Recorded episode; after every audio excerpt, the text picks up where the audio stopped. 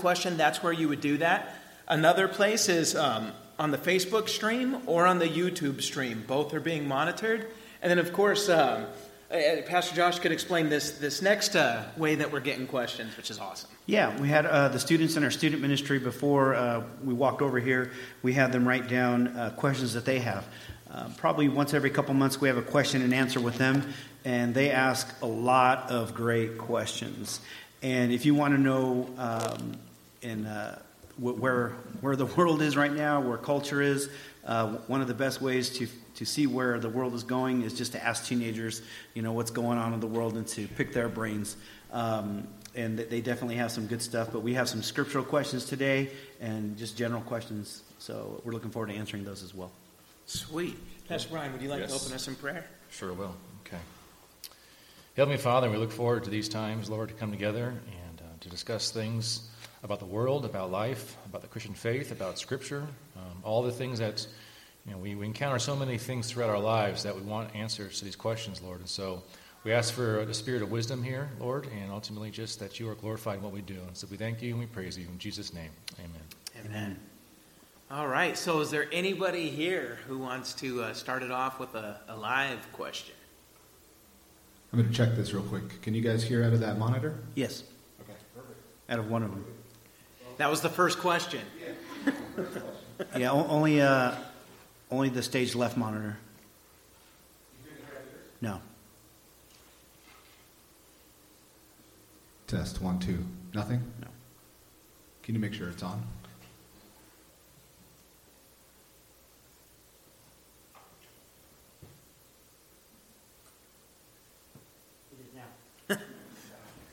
Usually it's testing one, two. You Can you hear now? Yep. Cool. Albert, so you got a question? All right, you got to go back to the microphone. And we'll put a, a, box for you to stand on. No, I'm just kidding. I'm just kidding. I want to hear your question. All right. Looks like Carlos has a. Oh, Carlos, beat him to the Carlos beat him to it. Hey guys, how you doing? Good. How are you doing? Well, all right, good. I'm happy to be here. It's the first time we're here on a question and answer, so we're excited. Sweet. So I got a question, just in case people may be thinking about this. So when Scripture says that uh, Jesus was tempted in every way as we are, um, normally people will say, well, was Jesus able to sin if he's able to be tempted? Uh, because sometimes, you know, people have temptations in, in the area of sexuality or pride or different things like that. So, how would you tell somebody who says, was he tempted in the way we are as humans? And number two, could he sin because he's tempted? Either you guys want to take that one first? Well, I'd say he's, I mean, he's the God man. He, he can't sin, but he was tempted in every way as we are, but he could not sin.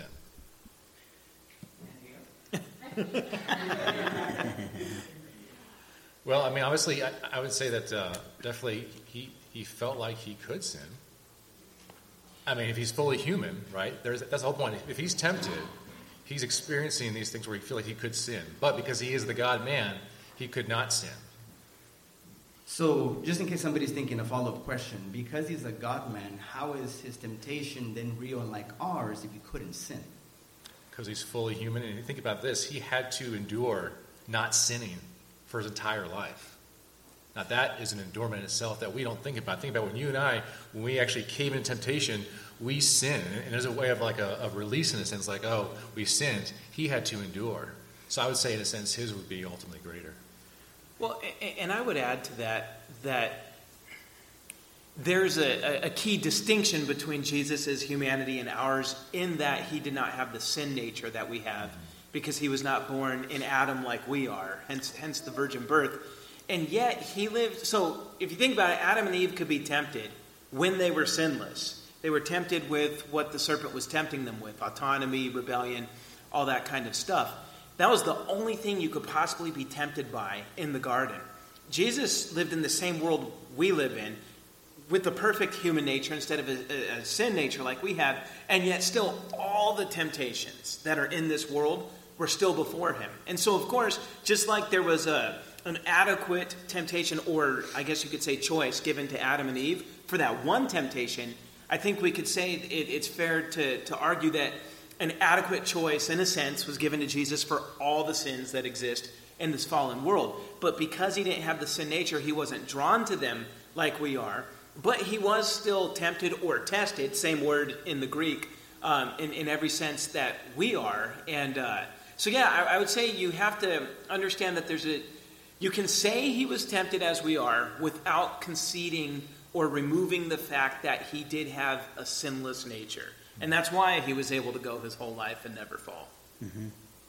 Could we say too that because he, it doesn't mean that to be human is to be a sinner, and normally we think of sin as being human, but it's only sin is only true after the fall. Yeah, so what, what theological liberals will say is that if Jesus is human and yet it's normal for humans to sin, then of course it should have been normal for him to sin. But, but it's wrong. Just because all of us sin doesn't mean that's what's normal.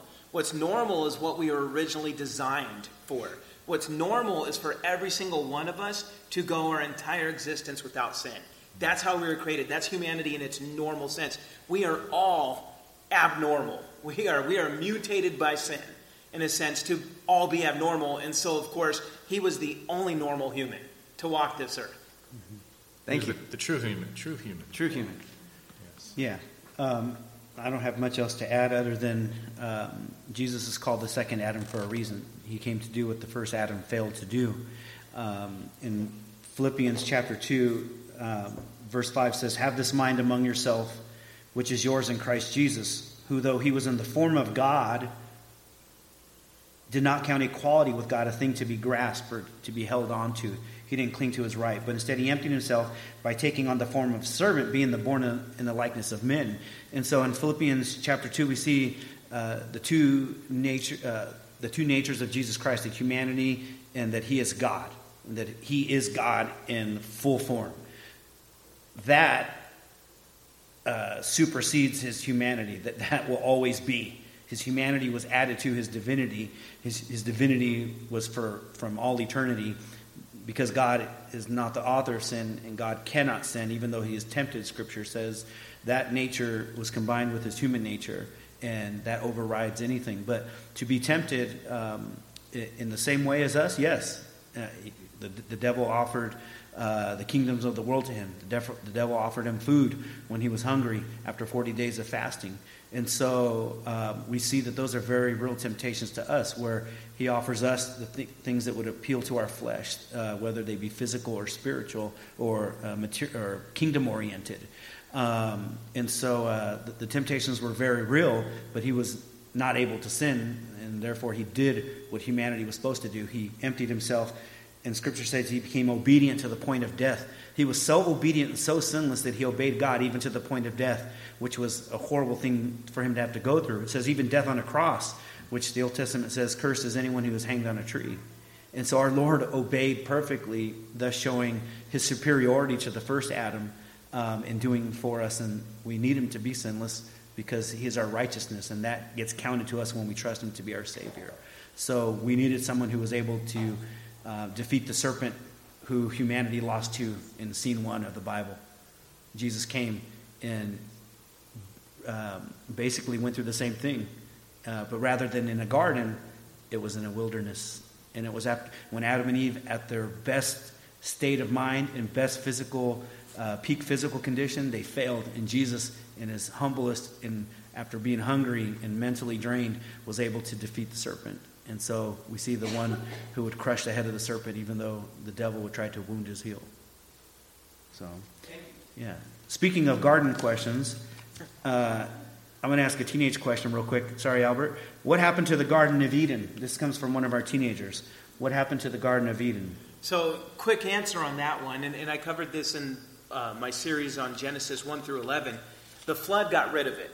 So there's there's every reason to believe the garden was still there, still present before the flood, because the exit and entrance of it was being guarded by a cherubim and a, and a flashing sword, which refers to the presence of God. And it seems that the you know the first humans really camped outside of the garden. That's where their altar was. That's where Cain and Abel made uh, their offerings and all that kind of stuff. And it would also make sense because if you think about all like the pagan myths you know, they talk about their gods dwelling on a mountain, right? That humans don't have access to. And on that mountain, there's some sort of food that would grant humanity, like immortality.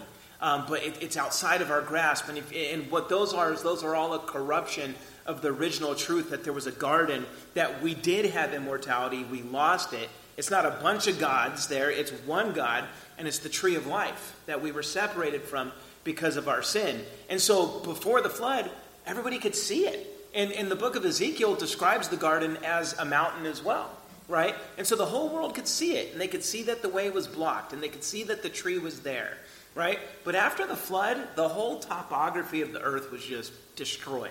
So there's no trace of the garden anymore. Uh, but the awesome thing is, the book of Revelation tells us when God makes a new earth and a new heaven, it's, it's going to be back. We'll be in a better garden that's also, it's going to be a world garden that's a world city, and the tree of life will be there, and its leaves will be for the healing of the nations, and mm-hmm. we will be in the presence of God once again. Yes, the last, uh, it's the third verse from the ending of the, the complete Bible. The three verses uh, to the end, and uh, it, it, the scripture does speak about the tree of life. And so, um, whatever God did with the original tree of life, or if He transplanted it, I, I have no idea. But or He'll just uh, remake. Yeah, or remake a new one. There is a tree of life there. Um, but that, that's a that's a good question. It, it definitely was a good question. All right, Albert.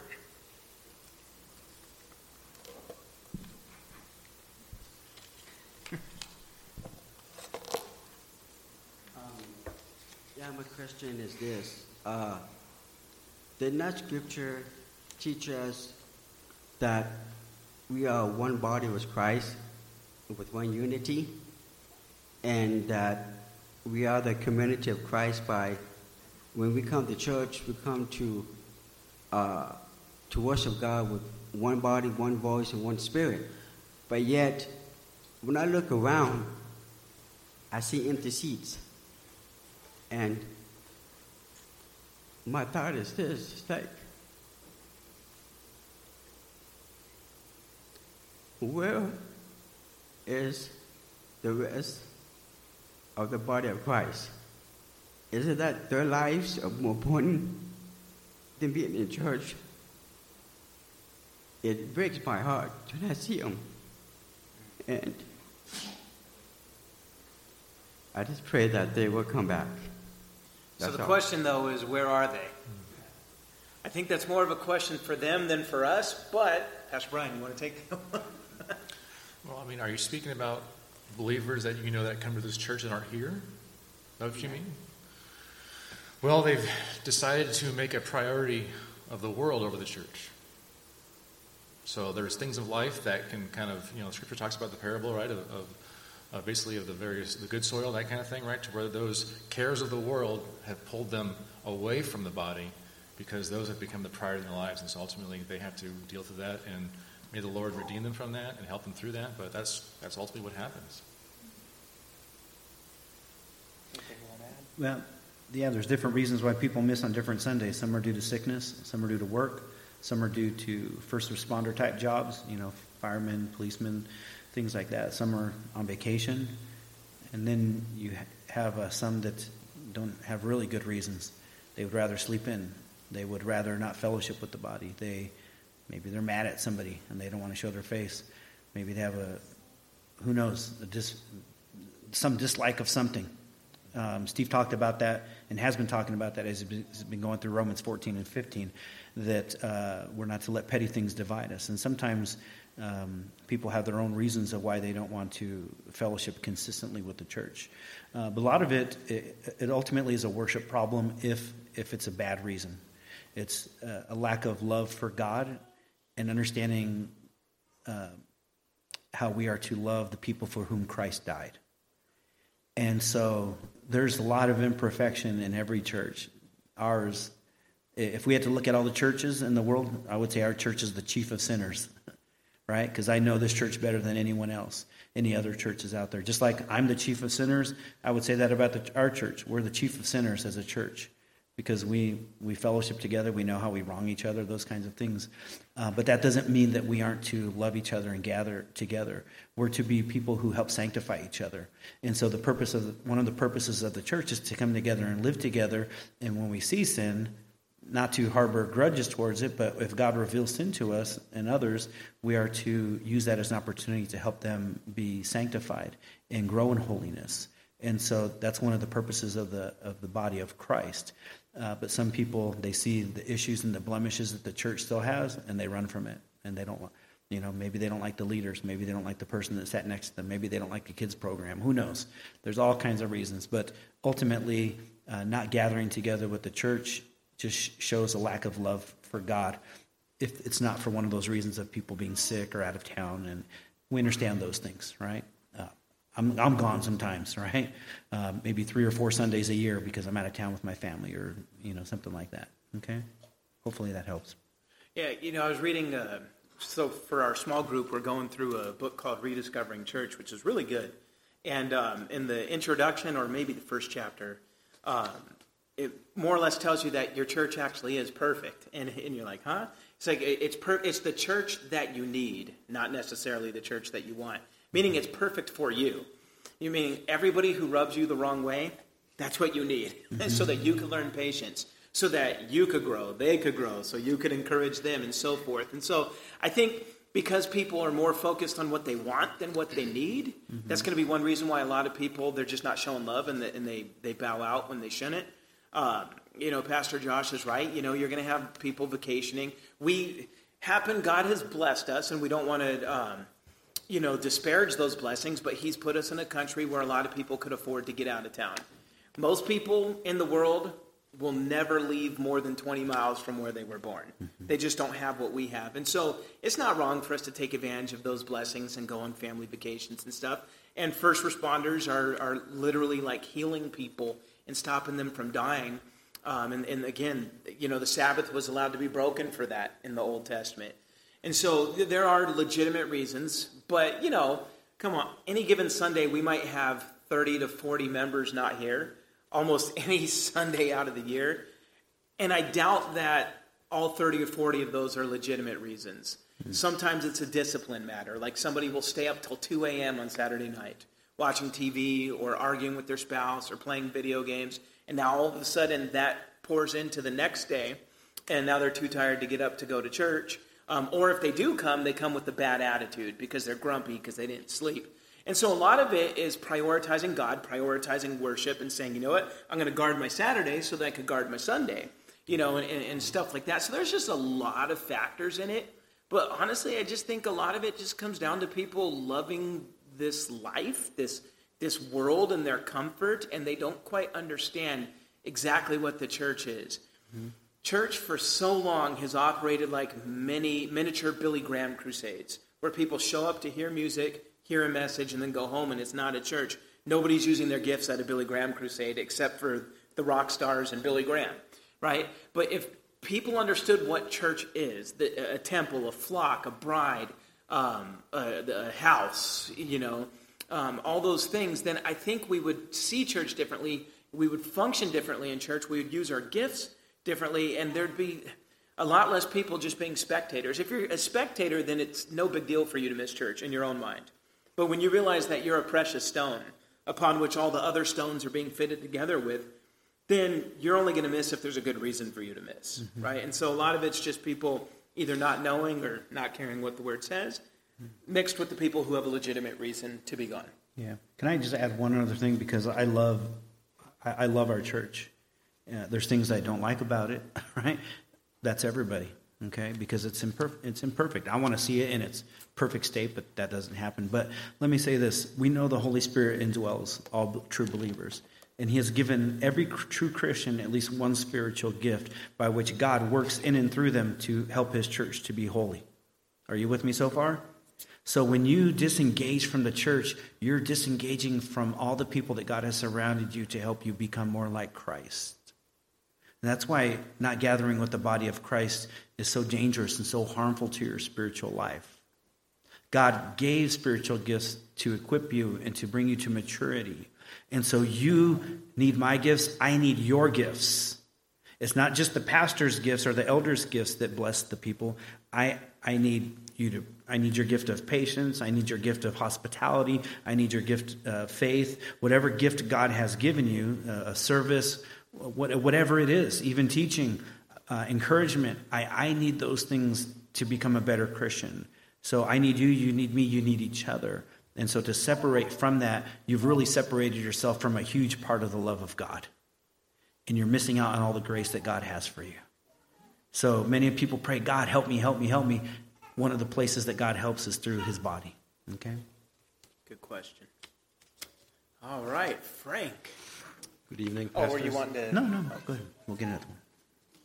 You're up, Frank. Thanks.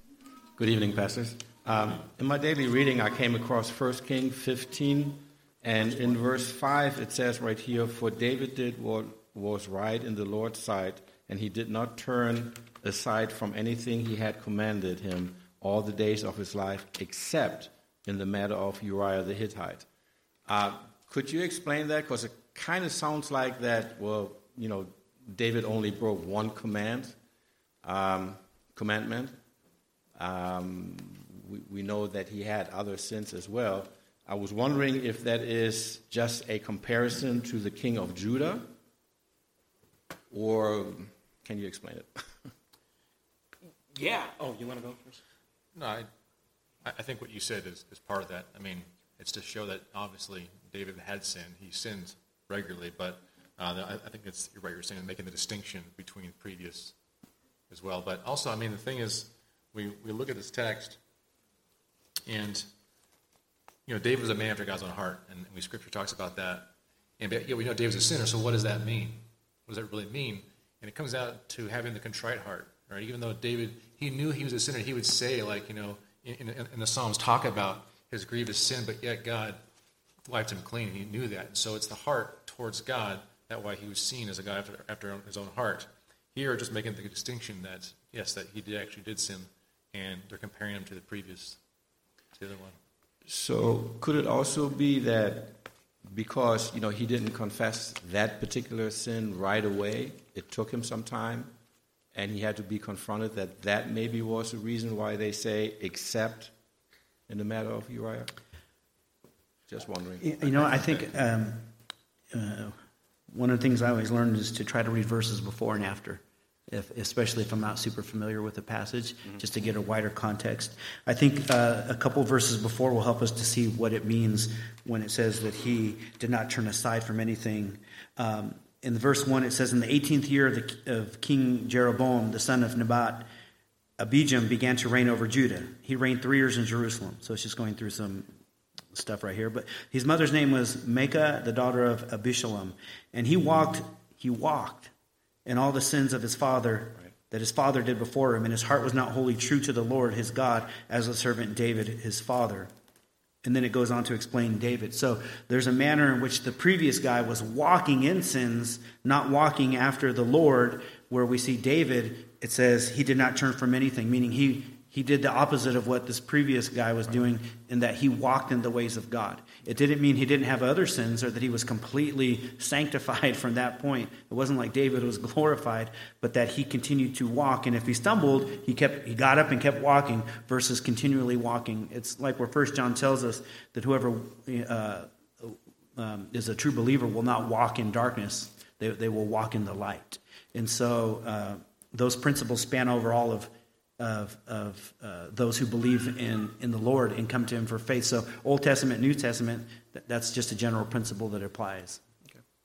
And, and what I would add to that is okay, so all that is correct, right? Comparatively to the other kings, um, the big thing against him would be, you know, what he did with Bathsheba and what he did to Uriah. I also think we have to understand everything in the Old Testament historical narratives is being filtered through the lens of the Mosaic covenant.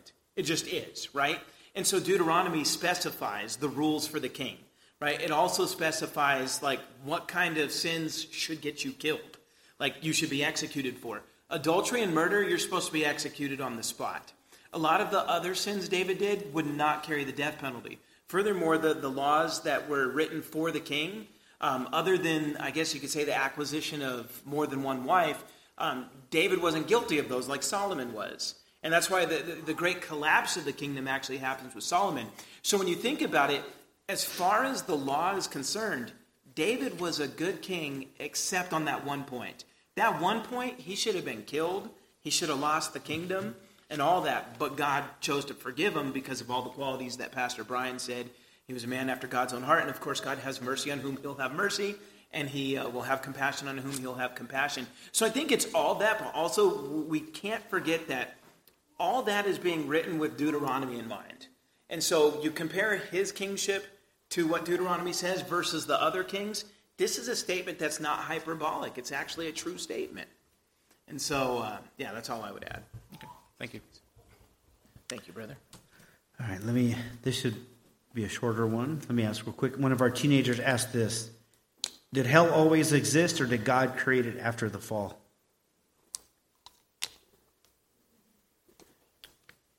Well, Pastor Brian's our Doctrine of God guy. And so, could anything have always existed other than God? No. no, hell is a created place by all means. And God sustains it, and there will be people that go there, and, and God will sustain them there in hell. And it's a very scary, scary idea to, to think about that it is, it is as real as what we see here, it is as real as can be. It should terrify us and should make us want to share the gospel. Yeah, I think the question might lean more towards did God create it within the six day creation and then after the fall? That that seems to me the way this is being asked. Got it. not not that it was eternal like God. Got it, yeah. But did hell it, has uh, hell always existed since creation, or was it created after the fall? Got it. So, based on that, the first way the question was being interpreted, just for all future reference, if the question is, has such always existed, and that such is something other than God, the answer is always no. Only God has always existed. But uh, based on, on how Pastor Josh is saying the question most likely was intended, um, we have to take Genesis 1 for what it says. Everything that was created was created in those six days. After that, God rests, and his creation in, in the state of rest is more through, well, his work, right? Isn't special creation anymore, where he's creating new things out of nothing. Mm-hmm. Now, God's work is providence, where he more or less is governing and managing what already exists and using it. But everything that that exists that was like had to be made out of nothing was made in those six days. Mm-hmm. And, and Matthew does tell us in Matthew 25, Jesus tells us in the parable of the sheep and the goats that um, hell was made in preparation for Satan and his fallen angels and those who will be lost. And so God, being omnipotent and omniscient, knew all that was going to happen. And so, yeah, during that creation week, he already had the place set up for which he would uh, ultimately send them. But the question asks about it did? Yeah. Right, right, Josh? After the fall. Was it created after, after the fall? the fall? Yeah. Yeah, so I don't think it could have been, right? I think it was. So sometimes people ask, like, if animals weren't supposed to eat each other, then, like, why do saber-toothed tigers have these big old saber teeth, you know? And, and, you know, again, some of that was answered in Genesis. Some of it's just sheer adaptation. Another fact is, even with sharp teeth, you could still eat vegetables, so it doesn't mean that you had to eat meat. And, you know, some of it will be with the anticipation. God knew what was going to happen. So some of this was built into the genetic code.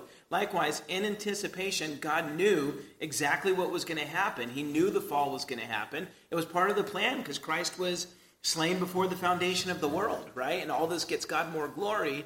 And so, of course, hell would have been made before a single person fell and would have earned their spot there, if you will.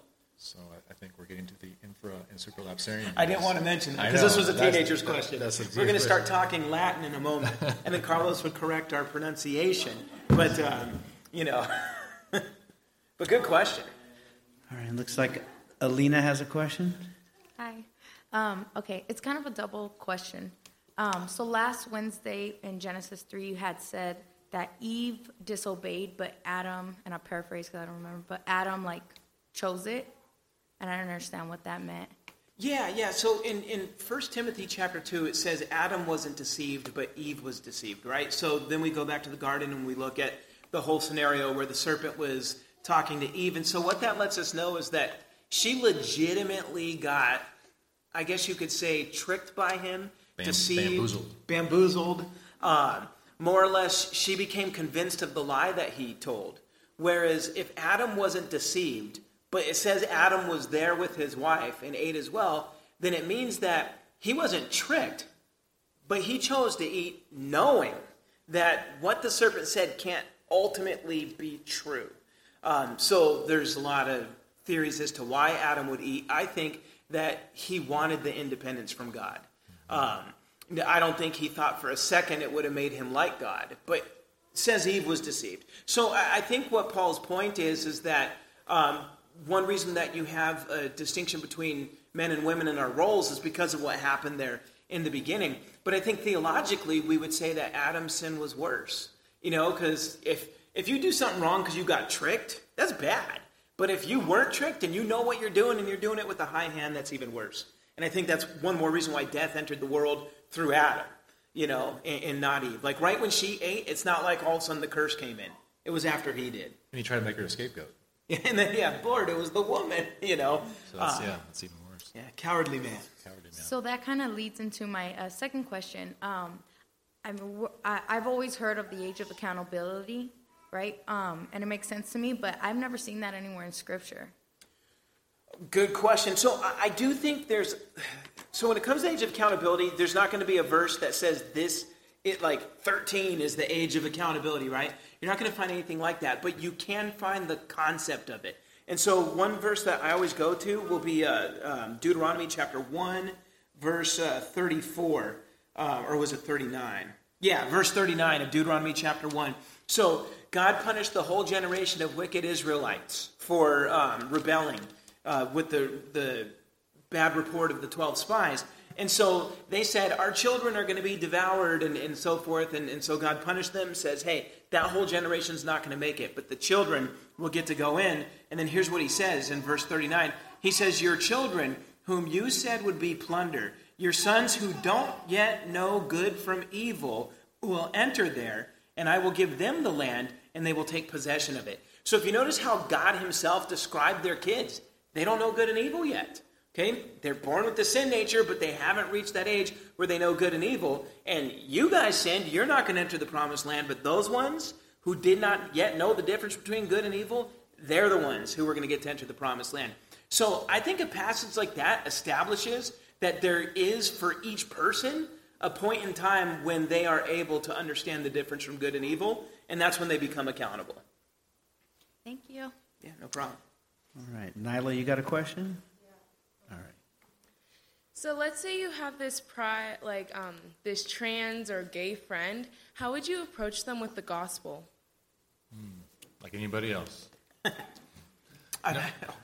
Yeah, no, I mean that's that's the one thing that where people that are that are gay or trans, they're they're ready with their gloves on on questions like that.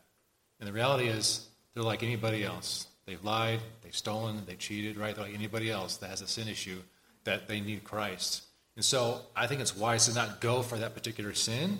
It's to go for the things that get them to admit on, right? Have you lied? Have you stolen? And, and recognize those things. It's because of those reasons, because you've sinned against a holy God for all these sins, right? You are accountable to Him. Because a lot of times you go for that sin, you kind of, you kind of, in a sense, paint the picture that that is the reason why they are not, they can't be a believer or they're not a good person, though they're not, they aren't a good person. But going for that sin specifically makes it much more challenging. Especially since they identify themselves Yes. by that sin, they think you're attacking who Their identity. Yeah, who they are. Now, of course, no sin is our identity. It's like, you know, it's, it's kind of weird, like how sometimes people say, well, I'm depressed, or I, you know, um, they'll, they'll label themselves by their sin. But nobody says, I am cancer, Yes. or, you know, I am heart attack. You don't identify as a, as a behavior. Yeah, exactly. And so I think that's right. And I'd also say, like, when it, you got to treat people like they're people, made in the image of God, worthy of dignity, even if they're rebelling against God. I mean, this is probably the greatest form of rebellion imaginable right now. Mm-hmm. Because what it's doing is it's saying, one, God is wrong in how he created everything, right? And then number two, it, it- it's more or less like God built society to work off of the binary. Mm-hmm. And all for all of history, nobody's ever questioned the binary. All of a sudden, within the last five years, everybody's acting now like the binary is not real, and you got this spectrum of infinite fluidity. And if people follow that to its logical conclusion, everything's going to fall apart. It just will. Mm-hmm. And, and so you, you can't escape reality. I could say that I am bulletproof as much as I want, and I can identify myself as bulletproof man. Soon as one of you empty a clip into me, reality wins, not how I tried to identify myself. Now, one more thing to add to this. Um, a lot of you guys know that I had a transgender chaplain assistant years ago in the Army. So she's a female biologically, but she identified as a male. And she was engaged to another female that identified as a male, so they thought they were two homosexual males, when really they were two homosexual females. It gets very confusing. And then, you know, this one eventually started to transition through the um, hormone treatments and all of that. And so I'm thinking, like, wait a minute. Here I am, a man of God in the army. And the person who's wanting to protect me, you know, and be part of ministry is somebody who's rebelling against God. And so at first I'm thinking, like, all right, um, is this going to be what gets me kicked out of the military?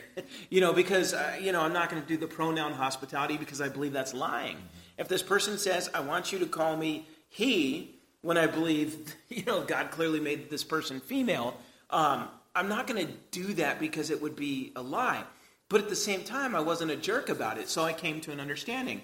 I told the soldier, I said, look, I can't do that because I'm convinced that God says that's wrong, but I don't want to be a jerk to you. And so, can we meet in the middle where I just tried to avoid pronouns altogether and I call you rank and last name? You know, and then the, she was like, yeah, that's fine. And I said, and by the way, because we speak, you know, with pronouns, I'm going to say she sometimes, but I just want you to know that I'm not doing that to be a jerk. It's just slipping out. But every time I'm thinking about it, I'm going to call you rank and last name. And so what happened is over the course of time, um, me and her, we, we built a friendship. There was a lot of mutual respect. Um, she was like four foot 11. There's no way this kid was going to keep me alive in war, given that I'm six foot. And she was being bullied by other uh, other chaplain assistants. And so I started teaching her a little bit of Krav Maga. I'm like, hey, this isn't just so you could save me. You're not going to be able to save me. I can't even lift you up to block bullets for me. You're so small. I'm like, so this is for you to be able to protect yourself. And so investing in her and being a friend to her. And even there were times where she would, because it's interesting, she had me as, well, her main chaplain was the guy under me, but I was his supervisor and we we're in the same office. So I worked with her as much as he did. He was one of those guys who would tell her what she wants to hear, the affirming guy. She didn't have any respect for him. The interesting thing was, at the end of the day, she knew whatever I was going to tell her was straight from my heart and what I believed is in the Word. And she wanted to hear that. And I remember a big breakthrough came when we were in the field for 21 days and I was doing a Bible study for the soldiers in my unit. And we're going through Romans. And I remember when I was going through Romans 1, where it talks about the people ex- exchanging the truth for, the, for a lie and, uh, you know, homosexuality and all that. Everybody got all, like, nervous and they were looking at her like, I can't believe your chaplain's saying this. And then she just rebuked them all. She's like, What are you all looking at me for? She's like, That's the word of God. God is right. I'm wrong. I don't know what to do with that, but he's right. I'm wrong. Don't look at the chaplain. What he's saying is from the word. And then I was like, Dang, that was awesome we wouldn't have got there on the first day of our relationship. That was like two years in. So, what I'm saying is the long game. And we had some really good one on one, heart to hearts, where she came to understand that, yes, this was wrong. And, you know, I brought up points like, hey, were you horrifically abused, right? Um, because, and I, and I said, and given that you're part of this community where most of the people who are trans also in their life horrifically abused in horrible ways. And she said, and keep in mind, she rolled in this crowd. She used to be part of the rallies. She said of the hundreds of trans people she knew, she didn't know anyone that did not have some huge traumatic experience as a child. And so, you know, that got her thinking like, wait a minute. If something happened to us that broke us, why would we be thinking this is natural? Why would we be thinking this is good? This all stems from something that happened to us.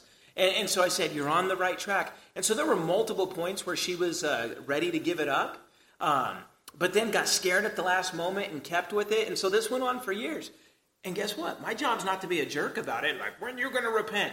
My job's to be there praying for her, you know, being that, that, that friend, that mentor. Um, and the interesting thing is, um, not long after that, she started to be attracted to real men. Not women that think they're men, but real men. And she eventually married one. Um, now, she's got all the damage from the hormone treatments. And I don't think she's gone off the hormones yet, but about every six months, she'll send me a giant text saying that God's convicted her. She knows she needs to get off of this, and she's. I'm the only one that she'll trust on this because her pastor will tell her she's fine, you know. And uh, and so I'll write her the biblical response, and then again, she, she's like on the edge of doing what's right, but there's a little bit of fear that's holding her back. I'll keep answering her the same way for the next 50 years if I have to. I'm not going to get to that point where I say, you know what, I already told you. You didn't listen. I'm tired of you. No, I care about her soul. So I think just when it comes to folks like that, care about them as people, speak the truth uncompromisingly, but show that you, you love them and where you can meet them in the middle that doesn't make you compromise this, then do so. That's what's going to get them to start listening to you and then listen to the fact that, as Pastor Brian said, it's not just that they're dealing with, they're sinners in a million other ways as well. And so hopefully that helps. Yes, thank you. Anything you want to add to that, brother? Um, it's importantly, it's, it's very important to to love those who don't know Christ, because we are called to exemplify the love of God, the patience of God, the kindness, the mercy, the grace, right? Everything, the faithfulness, everything that God is. And many times Christians get overly fixated on this to where, um, like, uh, of course, all sin is bad, um, and our society has rallied for this particular sin. You see it on TV, um, but sometimes we we almost feel like it's insurmountable, right? And so we feel like we have to, I don't know, be like superhuman or something when talking to people who identify as uh, homosexual or transgender or you know they're who knows any number of things that they might label themselves. But ultimately, when we talk to people, it doesn't matter who it is. We want to start with the idea that God created everybody, and and you want to help people to acknowledge that. If they don't acknowledge that, then they're never going to acknowledge that they're sinning in any way before God. Doesn't matter what form that sin takes. And so that's one of the reasons why Genesis starts the way it does. It starts with the fact that God made us. And God made us in his image.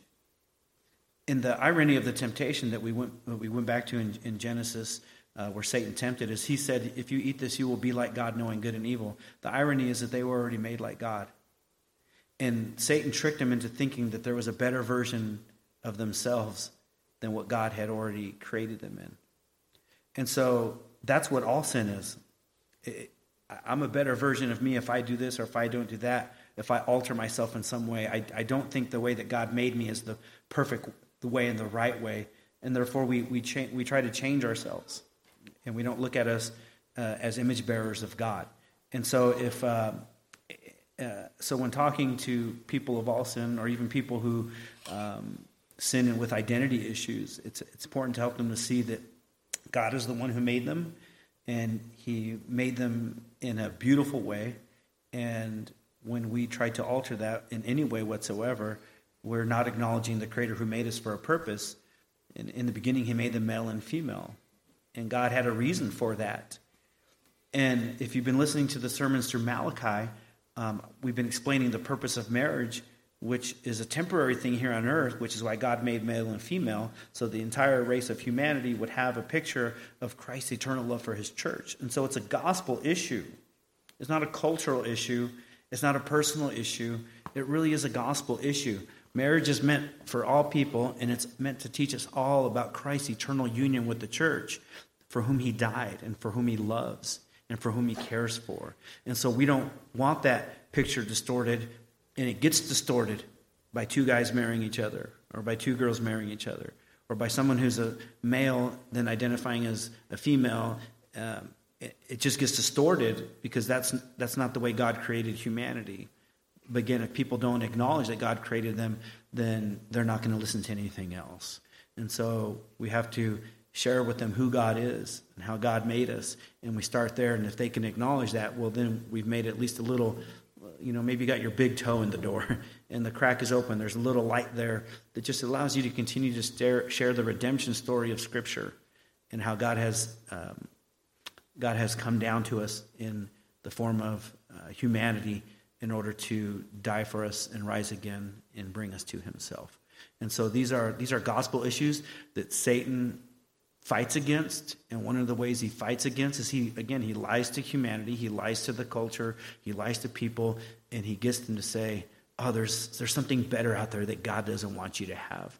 And that better is you changing your identity you changing your sexuality you not doing what god made you for and god is lying to you and so that's that's really the heart of all sin but that's where a lot of this ties in uh, to the gospel so hopefully that helps i would say you love them, you serve them, and um, Just like you, just like you would care for your church, you take that love. This is where you practice those things.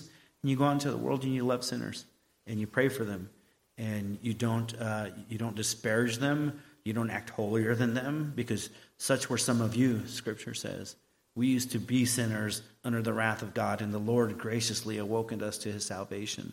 And so, such were some of us. And so, we pray for all sinners. Um, but anyway, it's just it, it, it just takes a tender heart and if you look at it through the eyes of political uh, thinking, you're just going to come at people with hate. You're going it's just that's not the lens that you should be looking at sinners through. You should be looking at them through the, with the eyes of Christ and the eyes of God. Two more things that forgot because my part was long anyway.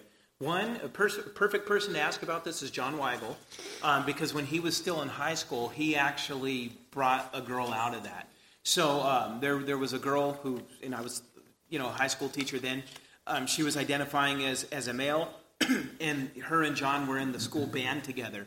And John just made a friendship with her. And he'll tell you, it, he put hours into that friendship. Eventually, she trusted him enough to go to Christian Club, which he was mm-hmm. president of. And she was terrified the first time she went. Um, she even had this little stuffed animal that she would pet when she was anxious. And so you saw her the whole time there. Just I was thinking, okay, but that's what she was doing. But she then realized, wow, these people didn't bite my head off.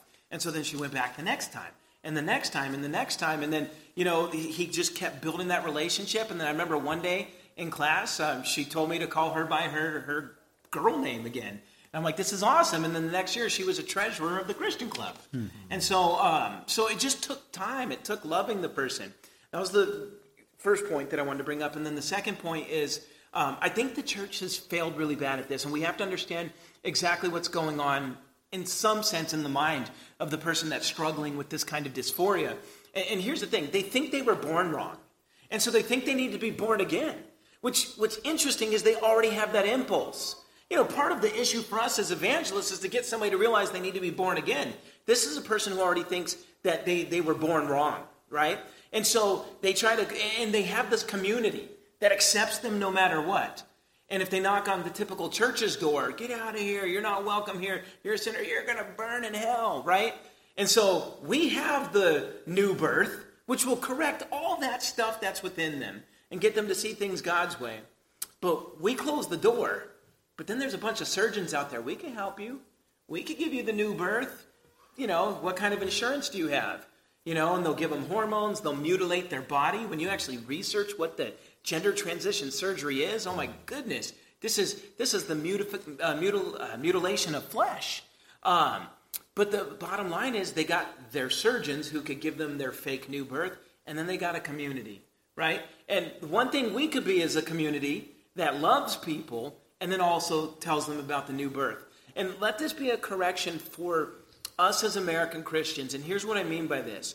Because America, for the longest time, had a Christian, I guess, veneer, like the, the overall culture seemed to be Christian, when sinful things like homosexuality or transgenderism and all that stuff started, uh, you know, coming out of the closet, for lack of a better term, we reacted like this is our turf, not in our land, right? No stinking way. And so it became part of the culture war rather than something where we ministered to people. And it's because we deceived ourselves into thinking that this was ever our land, right? We're in the city of man until we reach the city of God.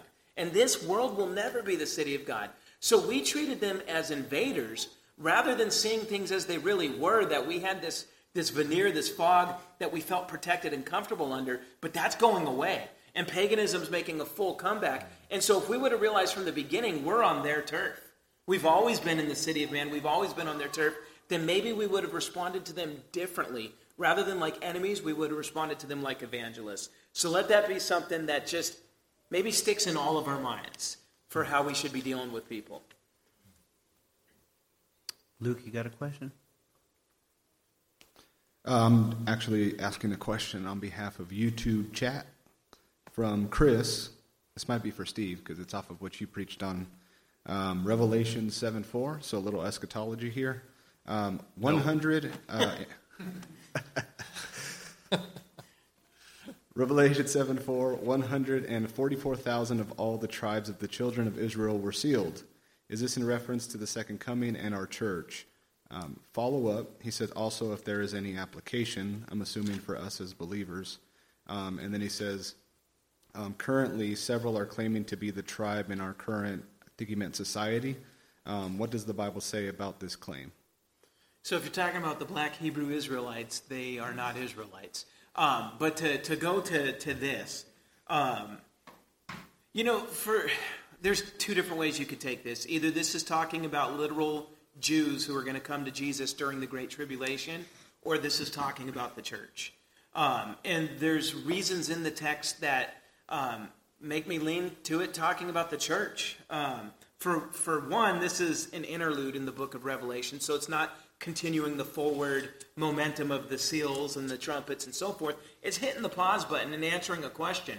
Chapter 6 ended with the question of who can stand, and chapter 7 answers only those who have the seal of God, right? And so it's talking about who's going to survive the, the tribulation, which I think, in many respects, we've been in the tribulation since Christ's resurrection, but there will be a final portion of it that heats up. But this is just talking about the tribulation in general, uh, because the seals, if you compare them to Matthew 24, are talking about the things that Jesus says that aren't quite yet the end. Um, so again, this is the stuff that happens throughout the entire church age. And so you look at this list of the 12 tribes, it's very peculiar. It has the tribe of Joseph rather than Ephraim and Manasseh. It includes Levi um, when, when Levi is not counted as one of the 12 usually. Um, so it, it's just, it, it's very, very strange. And then there's, there's a key, key thing to, uh, I guess you could say, an interpretive key to Revelation. John will often say, I heard, and then later he'll say, I saw. And what he hears and what he sees is the same thing. So back in chapter 1, he says, I heard the voice of rushing waters behind me, the sound of many trumpets, which we know from the, based on Old Testament descriptions, that's the voice of God.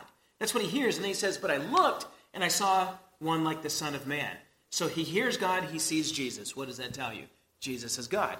Then you get to, to chapter 4, and John's in heaven, or chapter 5, excuse me, and he's crying because nobody's worthy to open the seal. And then they say, Behold. He says, I heard, Behold, the lion of the tribe of Judah. That's what he hears. And he says, I turned and saw a lamb that was slain.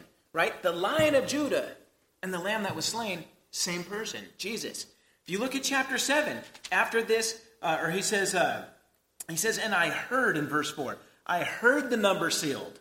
144,000. Then you skip down to verse 9. After this, I looked or I saw, and there was a vast multitude from every nation, tribe, people, and language, which no one could number before the throne of God. So if John is following the same pattern that he does everything else, that he does everywhere else in Revelation, where what he sees and hears are the same thing, he heard 144,000 of Israel, but he saw all the saved of all time from every nation, tribe, and tongue. So I think what this chapter is getting at is it's describing all believers as Israel, not in a replacement sense, because remember what Romans says.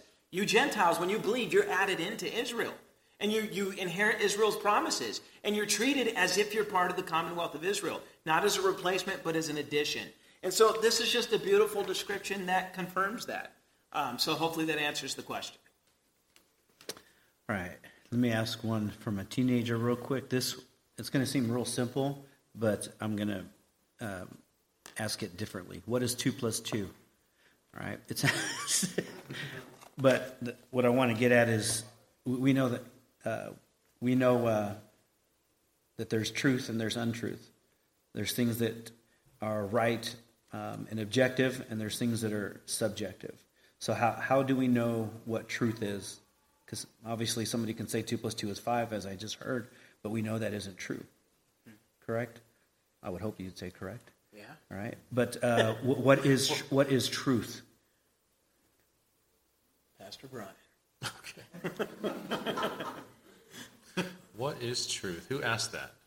Uh, no, I don't. I don't mean. I'm sorry. Oh, scripture. Yes, Pilate.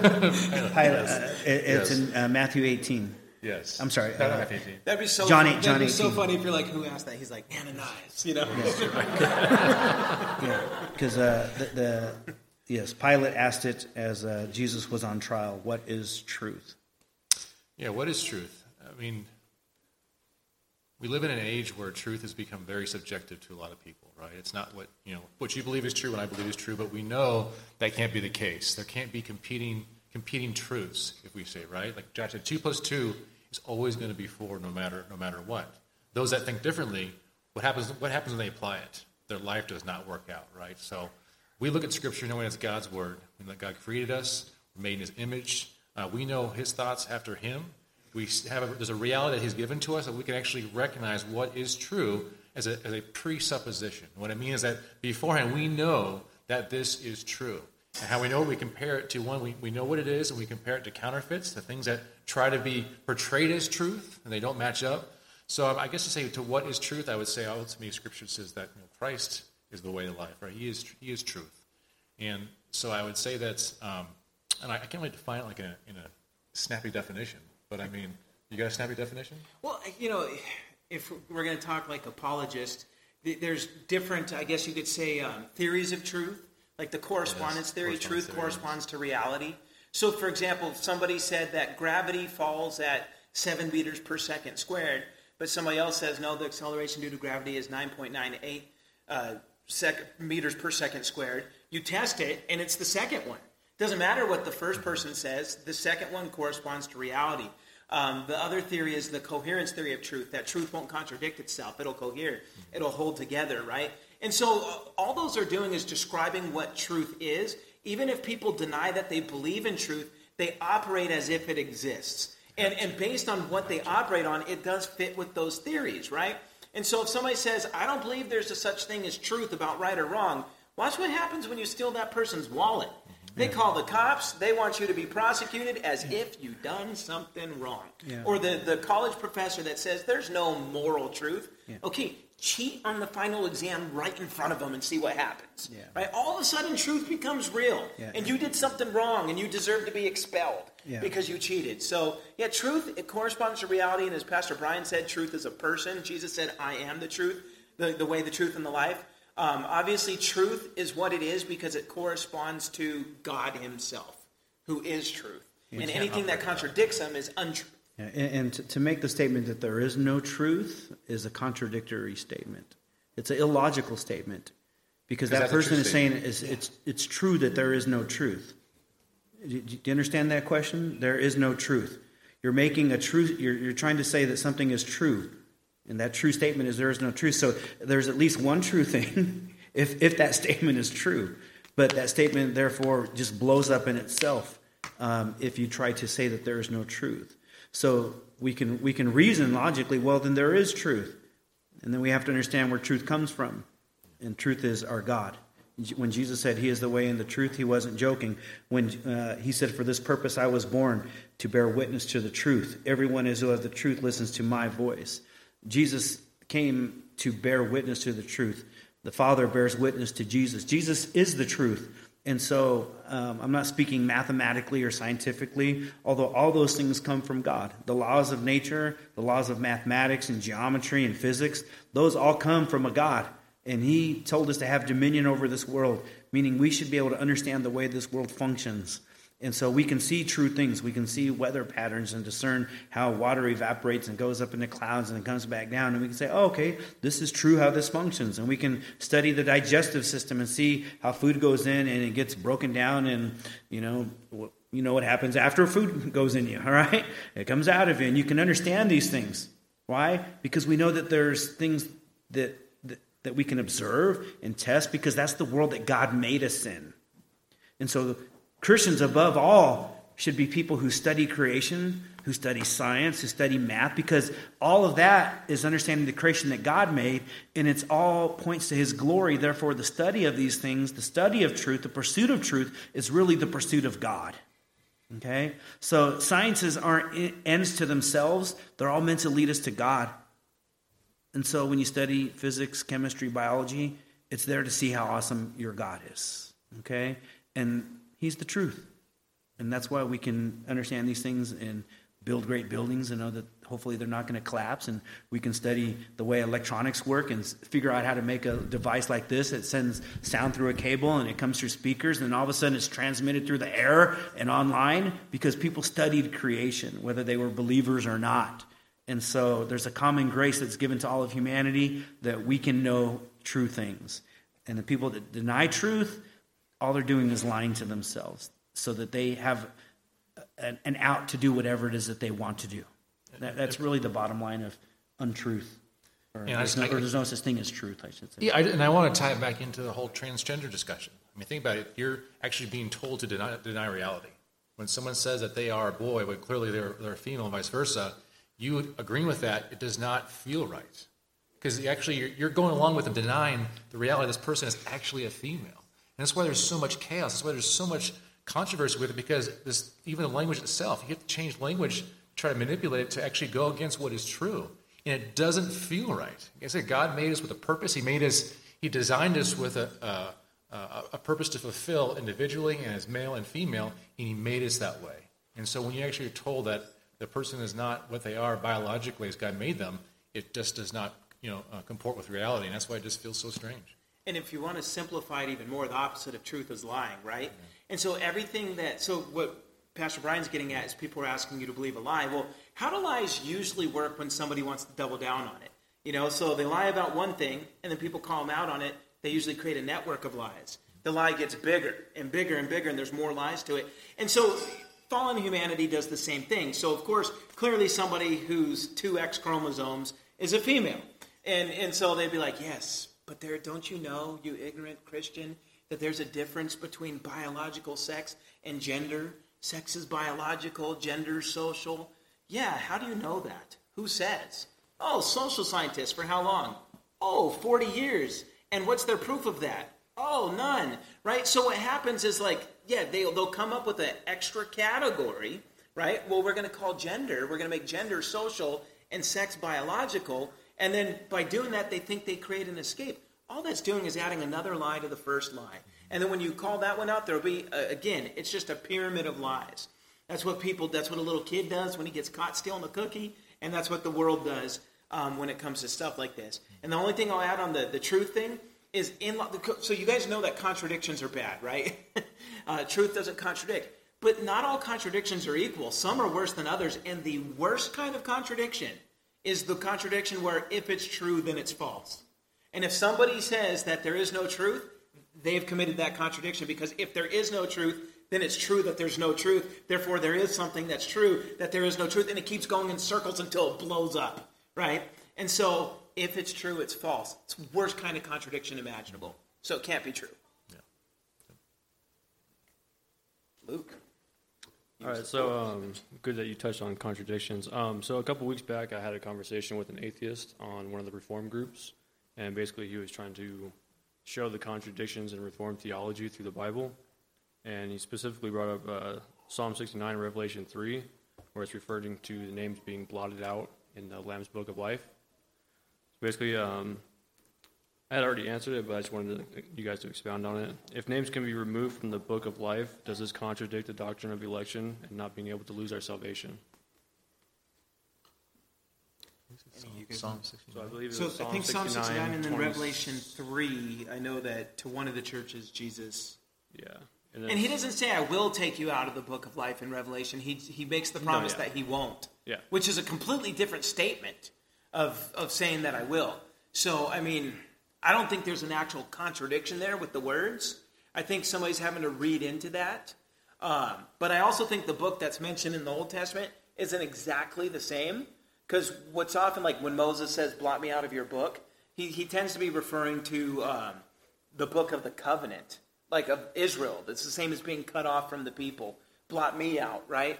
Um, and I think theologically that then grew into something bigger, that there's this, this book that goes back to, you know, the heart of God. And, and that's where like those who are going to be saved were written in that book before uh, the beginning of time, right? Those who were not going to be saved weren't.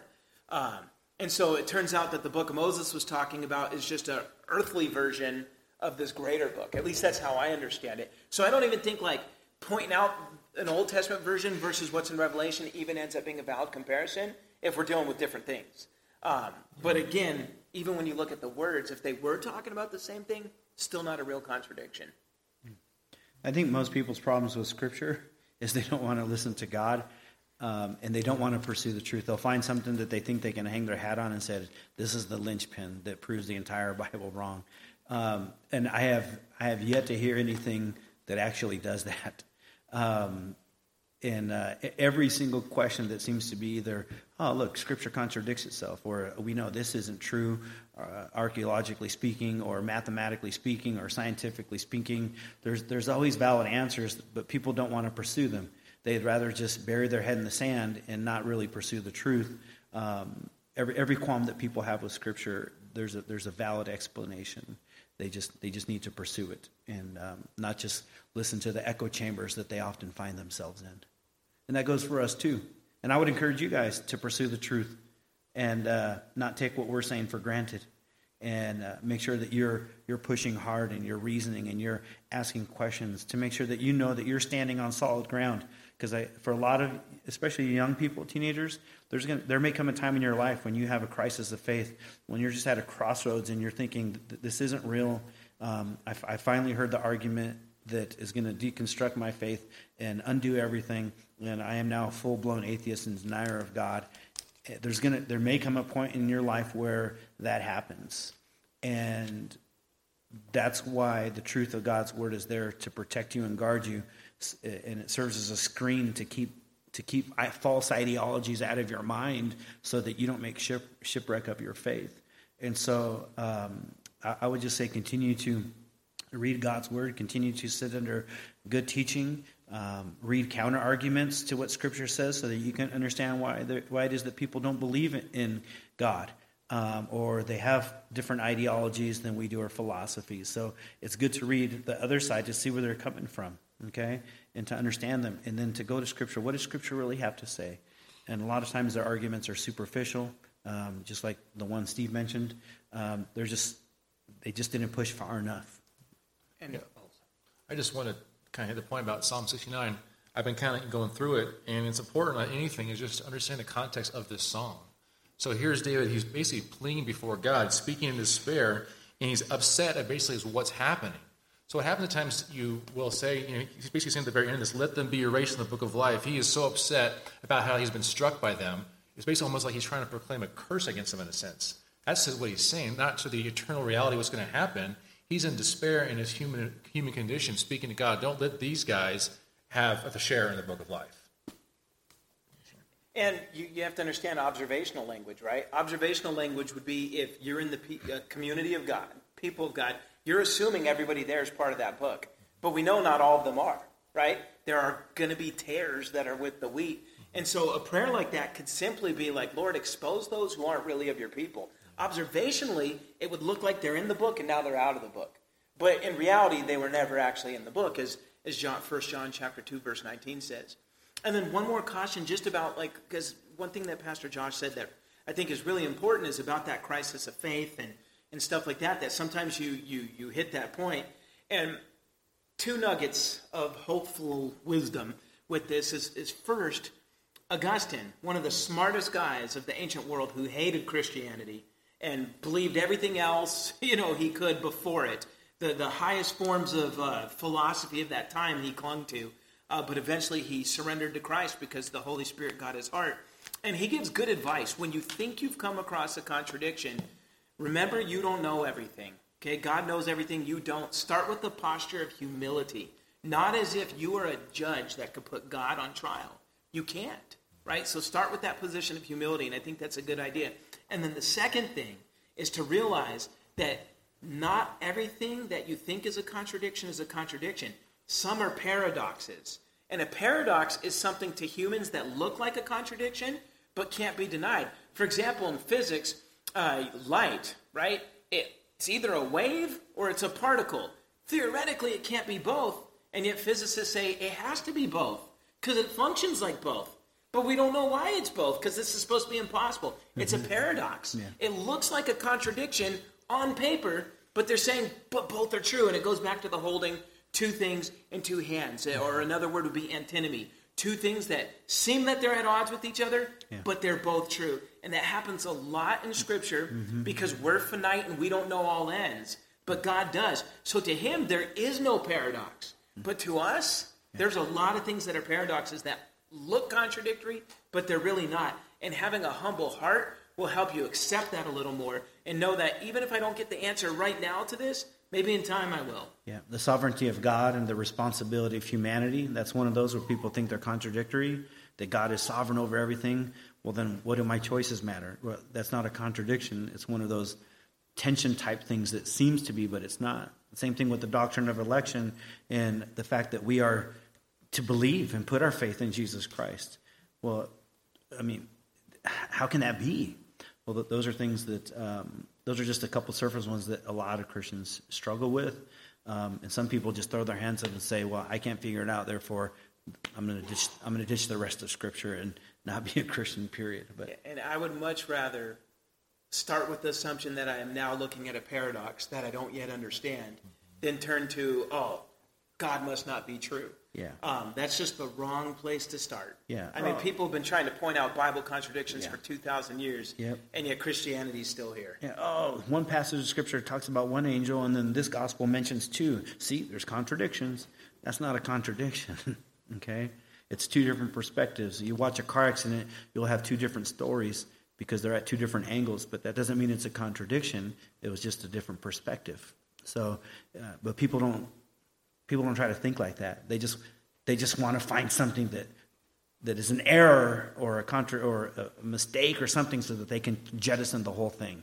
And it's really a wicked heart that wants to deny what, what they know is true. And a lot of people don't know the actual definition of a true contradiction either. Yeah.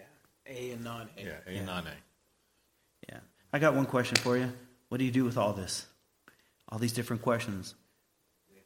All right, 144,000, you know, that's describing us. Truth. Uh, how to talk to transgender people and homosexuals. And what do we do with all this? Do we just store it or do we allow it to transform our minds, right? And to make us more like Christ? Um, correct doctrine accords with godliness, Scripture says right? So this is to transform us, not just equip us with right answers so that we know more or so that we can just boom give people the right answer. I beat you with my right answer, right? We want to take what we know and be equipped, and that's hopefully what this is uh, accomplishing in your life, so that you can be servants of Christ and lovers of Jesus, better worshipers. Hopefully, something tonight helped you understand your salvation better. Maybe it helped you to evangelize better or to serve better, but allow the answers and the questions that you brought to us and were, we talked about to, to change something in you. Okay? If you walk out of here the same that you came in, you just left with more information and are now accountable to do something with that. So we stand before God accountable for what we now know. You with me? So let's be lovers of God and livers, uh, not livers, but uh, living out His word. Okay? That's like eating at a buffet and then not working it off. you know, you go work out, that buffet becomes muscle. You don't work out, that buffet becomes something else. And so and we don't want anybody, we don't want spiritual couch potatoes. that doesn't help. So, do we want to take a couple more? I think we're. Well, uh, there was, uh, fantasy, you want to throw in? It's not good. All right. Easy doesn't mean quick. If it's easy, I won't say anything. We'll let fantasy ask. fantasy, go first. You're in person. So how do we know that Christianity is like the right religion? Because all the other ones are false. so, so, so here's the thing. I, I wrote a book on this, but I wouldn't recommend getting it yet because I got a better version that I'm working on that will be done soon. But the fast answer is because of the impossibility of the contrary. And what I mean by that is if Christianity is not true, then nothing's true. So you, so you have to ask yourself this like, for you to even ask that question, what has to be true? Well, what has to be true is that you have to exist, I have to exist, your words have to have real meaning, right? And, and then my words have to have real meaning. And for that to happen, that means there has to be logic. But for logic to exist, logic isn't made out of matter. I can't pull logic out of the closet. I can't cook it. I can't shoot it in the head, right? So we're using this immaterial, I guess, series of laws of thought to even be able to communicate, right? And on top of that, so, so you have to ask, like, what would have to be true for that to exist? Could a random universe that's only of matter produce a perfect set of immaterial laws that every single person taps into whenever they want? No. Another question would be like, okay, if I drop this bottle, it's going to keep falling. The same speed every time. It's not like on the fourth drop it's going to do a figure eight and tag me in the forehead. Why? Because obviously there's a uniformity of nature, right? Everything in nature is, is set and calibrated to where it operates in predictable law. That's called predication. Okay, if the universe was random, okay, then where do we get uniform laws? Right? Can randomness ever produce uniformity? No. If the universe was random, there would be no uniformity. So again, what would have to be true? What could account for uniformity? What could of, of nature? What could account for the laws of logic? What could account for morals? Everybody's moral in some way or another. Okay, my point is evolution can't account for that, an atheist universe can't account for that, and then you start looking at other religions. Can they account for that? No. The only thing that can account for this is if you have a sovereign creator that is distinct or outside of the creation. Okay, so he's an absolute person, not impersonal. He's a person. Okay, sovereign. There's he's different from the creation itself, and he's triune. And of course, to unpack that would take me a while. But you look at all the other religions in the world, their ultimate reality is impersonal, not personal, right? We're persons here. Can persons come from that which is impersonal? So, for example, we've seen people make tractors, but have we ever seen a tractor make a person? We've seen people make farms. Have we ever seen a farm make a person? Okay? So the thing is, what, what every other religion out there tries to say is there was this ultimate impersonal reality, and out of it came persons. But in life, we only see the opposite. Persons come from persons. So there's just like when you actually get down to it and you look at the claims of every religion, they're riddled with contradictions. They can't account for the what we call the preconditions of intelligibility, what I just said, logic, uniformity of nature, moral absolutes. They can't account for any of that. Um, and so because of that, when you run that test against every other religion and worldview, they all fail miserably. But when you take that same test and apply it to Christianity, all of a sudden we are the only ones with a worldview and a God that can meet all those preconditions of intelligibility. And I don't know if that made sense, but I think that's the only honest way to answer that because you're never going to answer it by saying, well, we got more evidence than they do. Um, because again, people interpret evidence. They're going to reject our evidence, we're going to reject their evidence because really what it is is it's narrative building. So, yeah. And I'm just saying, and you, you, you listen to those that have a different worldview, but the second you hear them borrow from the Christian worldview, it shows that their worldview is, is failed. And they all have to borrow. They, from they us. all have to all the time. Yeah. There's a couple things I would say on the spiritual side. Ultimately, it's the Lord who convinces us that Scripture is true. Um, Jesus did uh, ma- make a very uh, bold statement when he said, No one comes to the Father but by him, and he's the way, the truth, and the life. And so, by that statement, he said, There's nobody that gets to God except through him. And therefore, he basically said any other religion or philosophy or anything that's counter to anything he taught would be uh, rendered false and, and not good. And so he put that he put that limit on us, um, and therefore, um, if, if we can just isolate Jesus and look at him for a little while, um, we can decide whether his his statement is absurd, and there are many ways, or if he's legitimate. Um, and so, one of the things that's um, that we're called to do is we're called to preach Christ to people, right? We are called to preach the law of God and help people to see that they're sinners. And God uses his law to slice through the callous heart that people have. And we're called to preach the, the death and resurrection of Christ. Okay? This is this is the fundamental truth. This is what Paul aimed to preach all the time. And so, uh, in doing so, we want to help people to see that there is a man who was crucified, buried, and risen again. And if Christ is not risen, then the entire scripture is wasted. It's, a, it's pointless. It's in vain. Everything that Paul is preaching is in vain. Therefore, if we can establish at least the resurrection, we can say that, at least from our perspective, that we know that the entirety of Scripture is true. That the, that the Old Testament that Paul was preaching from is valid. Um, and we know that Jesus prophesied his resurrection. Jesus knew people's thoughts, that there's something extraordinary about Jesus because he said, Destroy this temple, and in three days I will raise it again. And he was speaking of his life. I mean, who, who can say, Kill me, and in three days I will come back to life, other than the author of life? So uh, his claims are absurd or they are true. And the fact that he came back to life substantiates that he is able to create life and thus prove that he is the creator himself.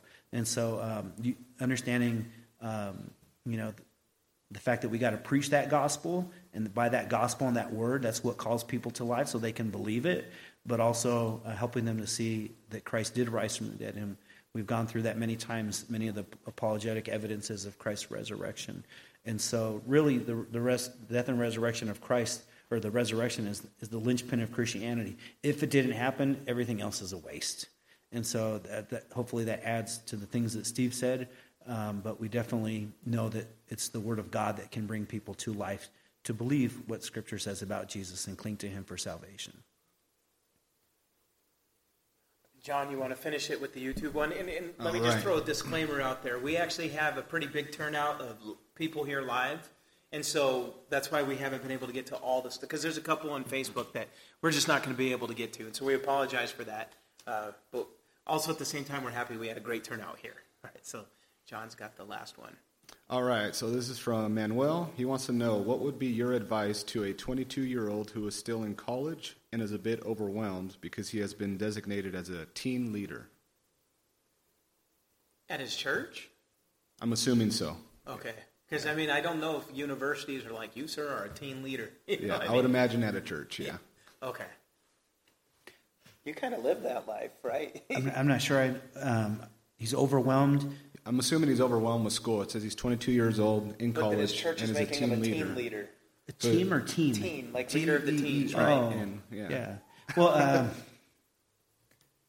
his advice is that he's overwhelmed. What does he do? Yeah, he's overwhelmed. He just wants some advice, maybe some encouragement. Hang in there. Yeah. it, it gets worse. No, no, I'm just kidding.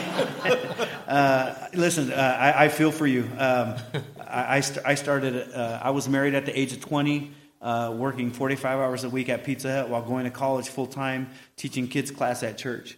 And then after that, I started working at a summer camp, and it was uh, 8 in the morning until midnight, nonstop, five days a week, and then preaching at a church trying to get a job as a youth pastor on Sundays. Don't ask me where I found time to create a sermon during that time. And uh, ever since then, I've been in ministry and in the car, the car business. It's just life is busy, and um, uh, it's we live in a. Um, this isn't to put anybody down, but we live in a generation where where a lot of young people are not prepared for what adulthood might look like, and they're taking on responsibility later and later in life, and maybe they were never taught it when they were young, and so these these new realities, a lot of people call it adulting. I'm adulting now. I, got my first checkbook. A checkbook? What's that? Right? Uh, nobody uses checks anymore. Ah, I'm a boomer, I guess. But anyway, all that aside, um, it, it's, it's, it, they're growing pains. You're being stretched now for probably greater responsibility. And so the, the anxiety, the, the worry, the stress that you're feeling is there to stretch you so that hopefully when things calm down a little bit, they don't feel as bad. And I, I, I would just say that there's probably coming times when things get even more strenuous and you have an added responsibility. And then what you're doing now won't feel so bad. It's like lifting weights. Um, so, um, number one, if you're feeling anxious about it, I would say cast all your cares upon Jesus, okay? But I would also make sure that you spend time acknowledging the way that God has provided for you and, and been a, a blessing to you so that when you bring these cares, you, you can see his faithfulness and that he'll help you through these things. Um, and uh, I would just recognize that there are seasons of life too where things are more busy than others. Um, so this may be a short-term, hectic, crazy life, and it may mellow out a little bit and then get crazy again. But um, it's I don't know how to make the anxiety or um, I don't know. You can't make busyness go away. That's just part of growing up. We're called to impact this world, and we're called to impact it in a lot of ways. And so sometimes as Christians, we just got to bear down and work while it's still light, right? And, until the, uh, the Lord comes, and then we'll have our eternal rest. Um, but uh, it's just a, it's part of being an adult, and uh, there, there, it's it's not easy. And um, I don't know what else to say. It's just I think that was perfect. we, we, we're stretched thin Yeah. all the time. I know I don't look thin, but we're stretched. We're stretched thin. If, if you don't believe me, you can ask my wife, um, and she can tell you how stretched thin things are sometimes. And if, if you have kids, uh, you're stretched thin. If you serve at the church, you're stretched thin. Uh, there are people that serve three, four ministries, and they work and they're married and they have kids. And I would love to go back to college when it was just school and, and work and marriage and uh, the one class I was teaching at church. Because, um, but the Lord used that to stretch me, and I, I'm doing probably three times the amount of stuff I was doing when I was 20 years old. Yeah, he's going to build more pro- productivity out of you. It's like anything else. You start lifting weights, you can't lift a lot, but over the course of time, you get stronger, you could lift more, you could do more. Or if you're a runner, eventually you're able to run further, faster, all that kind of stuff. And I think life is the same way that the Lord, through this busyness right now, might seem overwhelming, but if you endure, and of course, if you're doing this for Him, 10 years from now, you might look back on this, as Pastor Josh was saying, and say, oh, that wasn't bad at all. What I'm doing now is even more. And that's just God, that's what He does. He grows us and He prepares us um, to do more. Um, and just try to keep your priorities right. Um, it's real easy for us in the midst of busyness to put our families last. We can't do that. I know I failed a lot at that. Um, so just uh, do your best to, to God, family, then all that stuff, and just do what you can. What you get done is what you get done, right? And then uh, just keep working away at it. God will take care of it. And just remember, if you're a believer, this is part of the fall where chaos is. It's not supposed to be like this. The Lord had an ideal way, and we know that that ideal way of living is coming where we won't feel so frantic. You know, we'll be working in the new creation and enjoying each other's friendships and helping each other uh, do whatever God will have us doing in this in this new creation with Him. Um, but rest is coming. So it's temporary. Pastor Josh, would you like to close Yep. this Q and A in prayer?